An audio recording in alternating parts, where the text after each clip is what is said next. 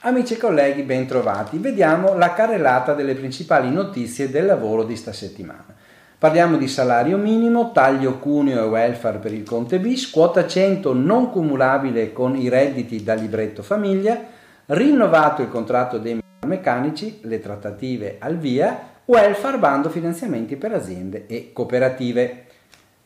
Salario minimo, taglio cuneo e welfare. Per il Conte bis e a maggioranza 5 Stelle e PD c'è stata la presentazione del proprio programma al Presidente della Repubblica e c'è grande importanza sui temi del lavoro, del welfare e dello sviluppo industriale. Il tutto secondo, tutto secondo punto è praticamente dedicato ai temi della tutela del lavoro e al miglioramento del welfare inesistenti riferimenti alle pensioni. In particolare si parla di riduzione del cuneo in capo ai lavoratori, introduzione del salario minimo, legge sulla rappresentanza sindacale, misure per rafforzare la sicurezza sul lavoro, attenzione alla parità retributiva e alla difesa della genitorialità, misure di sostegno alle famiglie con persone con disabilità e alle famiglie numerose, investimenti per la crescita e il lavoro al sud, promozione del turismo, tutela e valorizzazione delle persone, della difesa delle forze dell'ordine, investimento per lo sviluppo infrastrutturale e digitale, l'impresa 4.0.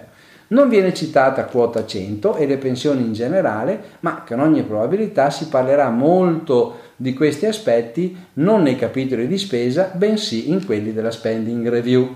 A breve, con il documento di programmazione economica e con la manovra fiscale, vedremo quanti e quali di questi punti programmatici saranno effettivamente realizzati. Quota 100 non cumulabilità con i redditi da libretto famiglia. Come sapete la norma che ha istituito la pensione con quota 100 prevede l'impossibilità di cumulare l'assegno pensionistico con redditi da lavoro e di impresa, di arti e professioni, con la sola esclusione di un massimo di 5.000 euro lordi annui sotto forma di lavoro autonomo occasionale. L'INPS ha precisato, su richiesta del Sole, che quota 100 non viene cumulata neppure con i redditi da prestazioni occasionali remunerate con il contratto telematico Presto e con il libretto di famiglia, le modalità che hanno sostituito, cioè i vecchi voucher. Nelle circolari INPS 11-2019 e 117-2019 in materia non veniva precisata la distinzione tra lavoro autonomo occasionale ex articolo 220, 2222 e le prestazioni occasionali regolate dal decreto legge 50 2017. Ora, la direzione INPS ha chiarito che queste ultime non rientrano nel lavoro autonomo, quindi non sono caratterizzate dall'assenza del vincolo di subordinazione richiesta dalla norma su quota 100. Per, nuovi, per i nuovi pensionati, quindi niente lavoretti con pagamenti attraverso la modalità telematica gestita dall'INPS. Rinnovo contratto metalmeccanici. Trattative al via è stata presentata a Roma dai consigli generali delle tre organizzazioni sindacali, FIM CISL, FIOM CGL e UILM, la piattaforma metalmeccanici per il rinnovo contratto collettivo nazionale, siglato il 26 novembre del 2016. Tra le richieste dei sindacati alla controparte spiccano aumento di salario dell'8% sui minimi contrattuali, per il periodo 2020-2022, valorizzazione della formazione, relazioni industriali partecipative, rafforzamento del welfare integrativo, difesa della salute e sicurezza sul lavoro. Da dopodomani partiranno le assemblee in tutti i luoghi di lavoro per presentare e votare la piattaforma.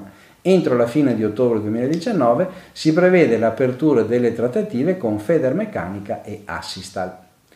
Welfare bando finanziamento per aziende e coop. È stato pubblicato in gazzetta il bando Conciliamo del Dipartimento per le politiche della famiglia della Presidenza del Consiglio dei Ministri.